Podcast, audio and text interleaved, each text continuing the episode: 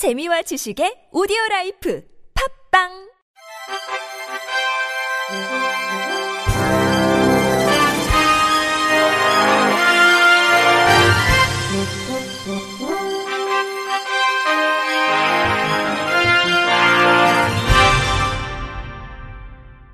청취자 여러분 안녕하십니까? 12월 2일 월요일 KBRC 뉴스입니다. 서울 맹학교 학부모회는 지난 28일 국회 정론관에서 기자회견을 열고 최근 서울 맹학교 인근에서 무분별한 집회 시위로 인해 시각장애 학생들의 학습권과 보행권에 심각한 문제가 발생하고 있다며 시각장애 아이들의 학습권을 위협하는 집회를 자제해달라고 호소했습니다. 기자회견에서 학부모들은 경찰과 한기총에 아이들의 상황을 알리고 사정을 설명하는 탄원서와 공문을 보냈지만 한기총은 지난 주말 세 차례나 서울 맹학교 안내실에 찾아와 앞으로 공문을 더 보내면 가만히 있지 않겠다며 협박했다고 밝혔습니다. 학부모들은 한기총은 이러한 태도가 얼마나 커다란 문제인지를 직시해야 한다며 부모의 심장을 헤아려서 아이들이 공부를 통해 다시 빛을 찾을 수 있도록 협조를 부탁드린다고 덧붙였습니다. 한편 경찰은 서울 맹학교 측의 요청을 받아들여 이날부터 학생들의 안전을 위해 등하교 시간 학교 앞에 경찰관을 배치하는 등 신변 보호 조치에 나섰습니다. 이에 대해 한기총 측은 맹학교 학습권과 소음 등을 이유로 경찰이 성스러운 예배를 방해하고 있다며 강도 높은 비난 성명을 발표했습니다. 고령으로 청력이 손실된 고령 난청인을 비롯한 청각장애인들이 교통시설 등에서 정당한 편의를 보장하라고 국회에 촉구했습니다. 장애의 벽을 허무는 사람들과 한국농아인협회 등 장애 인권 단체들은 지난 28일 오후 3시 국회 앞에서 교통약자 편의 증진법 개정을 촉구하는 기자회견을 열었습니다. 이날 회견을 주도한 장애인권 단체들은 2018년 조사에 의하면 65세 이상 고령화 인구는 전체 인구의 14.8%인 739만 4천 명이고 고령화가 높아질수록 보청기 이용 인구도 늘고 있다면서 그러나 보청기를 이용하는 고령 청각장애인의 이동에 관한 편의 서비스는 별로 없다고 꼬집었습니다. 앞서 이들은 지난 9월에 국회 정의당 윤소화 의원과 함께 교통약자의 이동편의 증진법 개정안을 발의했습니다. 개정안은 지하철, 버스, 기차, 배 비행기는 물론 역사, 터미널, 공항 등에서 교통사업자가 청각장애인에게 수어 통역, 문자, 보청 시스템, 안내 서비스 등을 제공해 청각장애인들이 차별받지 않도록 하는 내용을 담고 있습니다. 장애의 벽을 허무는 사람들 등 단체들은 국회가 해당 개정안에 대해 논의조차 하지 않고 있다는 현 상황에 대해 국회는 20대 국회가 끝나기 전에 계류 중인 교통약자 편의 증진 법안을 꼭 개정하라고 목소리를 높였습니다. 서울 영등포 경찰서와 소방당국 등에 따르면 과거사법 통과를 요구하며 국회 앞에서 단식 농성 중이던 형제 복지원 생존자 50살 최승우 씨가 지난 29일 오후 12시 30분쯤 병원으로 이송됐습니다. 최 씨는 병원 이송 뒤 의식을 찾은 것으로 알려졌습니다. 최 씨는 권력에 의한 피해로 고통받는 피해자들에 대한 보상 방안을 골자로 하는 진실 화해를 위한 과거 사정리 기본법 개정안 통과를 촉구하며 지난 6일부터 이날까지 고공 단식 농성을 이어왔습니다. 해당 법안은 지난달 행정안전위원회 상임위원회에서 통과됐지만 아직 국회 법제사법위원회와 본회의 절차가 남아있는 상황입니다. 한편 형제복지원 사건은 지난 1975년부터 1987년까지 당시 내무부 훈령에 따라 불황자를 선도한다는 명목하에 연고가 없는 장애인 등을 부산 사상구 주례동에 위치한 복지원에 격리 수용하고 폭행 협박한 사건입니다. 최 씨는 중학교 시절 학교길에 형제 복지원에 끌려가 4년간 인권 유린을 당한 피해자로 지난 2017년부터 국회 앞에서 농성을 진행해 왔습니다.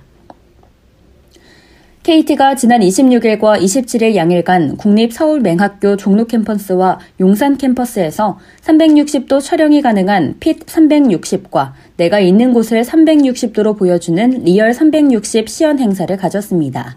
이번 행사는 시각장애인들을 위한 기술인 리얼 360의 기능을 설명하고 활용 가능성을 수렴하기 위해 마련됐습니다. KT의 대표 5세대 커뮤니케이션 서비스인 리얼 360은 두 손이 자유로운 웨어러블형 360도 카메라인 핏 360으로 촬영된 영상을 수신해 유튜브와 페이스북 등 SNS 팔로워에 실시간으로 전송할 수 있으며 리얼 360 영상통화 기능도 있어 1대1 영상통화뿐 아니라 4K 울트라 HD 화질로 최대 4명과 360도로 그룹 영상 통화도 할 수 있습니다. KT는 시각장애인들은 대중교통을 이용하거나 상점에서 물건을 구매할 때에도 불편함이 있다며 본인의 상황을 실시간으로 공유할 수 있는 리얼 360을 시각장애인들이 일상생활에서 유용하게 활용할 수 있을 것이라고 기대감을 드러냈습니다. 이번 시연회에 참석한 국립서울맹학교 변원세 군은 흰 지팡이를 가지고 약속 장소를 찾아가다 보면 근처 골목에서 헤매는 경우가 있다며 이번 KT 리얼 360을 잘 활용하면 이럴 때 360도 영상 통화를 통해 가족이나 지인에게 내 주변 상황을 전하고 잘 인도받을 수 있을 것 같다고 말했습니다. 이선주 KT 지속가능 경영단장은 이번 리얼 360 시연 행사를 통해 많은 정보통신 기술이 사람을 지향하는 따뜻한 기술로 활용될 수 있다는 걸 확인하게 돼 매우 뜻깊다며 앞으로도 KT는 다양한 기술을 통해 우리 장애인들과 함께 동행하며 그들의 삶이 더욱 풍요로워질 수 있도록 계속 노력해 나가겠다고 밝혔습니다. 시각장애인이 점자를 만져보고도 그 뜻을 알기 어렵다면 무슨 소용이 있을까요? 실제로 대중교통이나 식품, 의약품을 이용하는 시각장애인들이 점자 식별이 힘들다고 하소연하고 있습니다. 자세한 소식 KBS 이지은 기자가 보도합니다. 지하철 계단 앞 시각장애인 김혜일 씨가 손잡이에 새겨진 점자를 만지고 또 만집니다. 점과 점 사이가 너무 가까워 무슨 뜻인지 알기 어렵습니다. 김혜일 시각장애인 중간 간격이 느껴지질 않으니까 이게 선을 그어놓은 건지 점자를 해놓은 건지 대합실에 실을 나타내야 할 이 점자는 점 간격이 기준보다 좁아 요이라는 글자로 엉뚱하게 해석됩니다. 지하철 안전문에 붙은 점자 크기도 제각각입니다. 김혜일 시각장애인 한쪽은 점자가 좀 익숙한 느낌의 작은 점자였고요. 다른 한쪽은 크고 그래서 좀 되게 낯설다. 이게 점자가 맞나? 점자의 끝은 둥근 돔 형태로 점 간격이 2.5mm, 글자 간격이 7mm, 높이 0.6에서 0.7mm로 만들도록 장애인 단체는 권고하고 있습니다. 하지만 공식 규격이 아니어서 안 지켜도 그만입니다.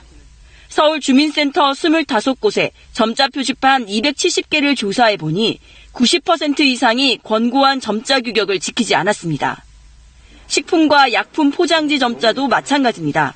이 약상자의 점자는 너무 밋밋해 만지기 힘들고 이 음료수 캔은 점자가 찍힌 공간이 좁은 탓에 둥근 테두리에 손끝이 걸립니다. 김은 한국시각장애인연합회 손가락으로 수평으로 해서 읽어야 잘 읽혀지는데 이 그 제품 같은 경우는 이렇게 세워서 이렇게 점자를 읽어야 되거든요. 미국과 영국, 프랑스 등에서는 국가 차원에서 점자의 규격을 정해놓고 있습니다. 정부는 점자 표준 규격을 만들겠다고 발표했지만 1년이 지나도록 관련 연구를 시작조차 하지 않았습니다.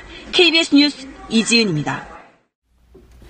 끝으로 날씨입니다. 화요일인 3일은 중국 중부지방에서 위치한 고기압의 영향으로 전국에 가끔 구름이 많겠고 충남과 전북을 중심으로 많은 눈이 내리겠습니다.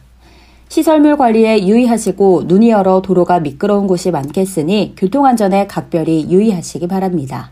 이상으로 12월 2일 월요일 KBIC 뉴스를 마칩니다. 지금까지 제작의 류창동, 진행의 김예은이었습니다. 고맙습니다. KBIC.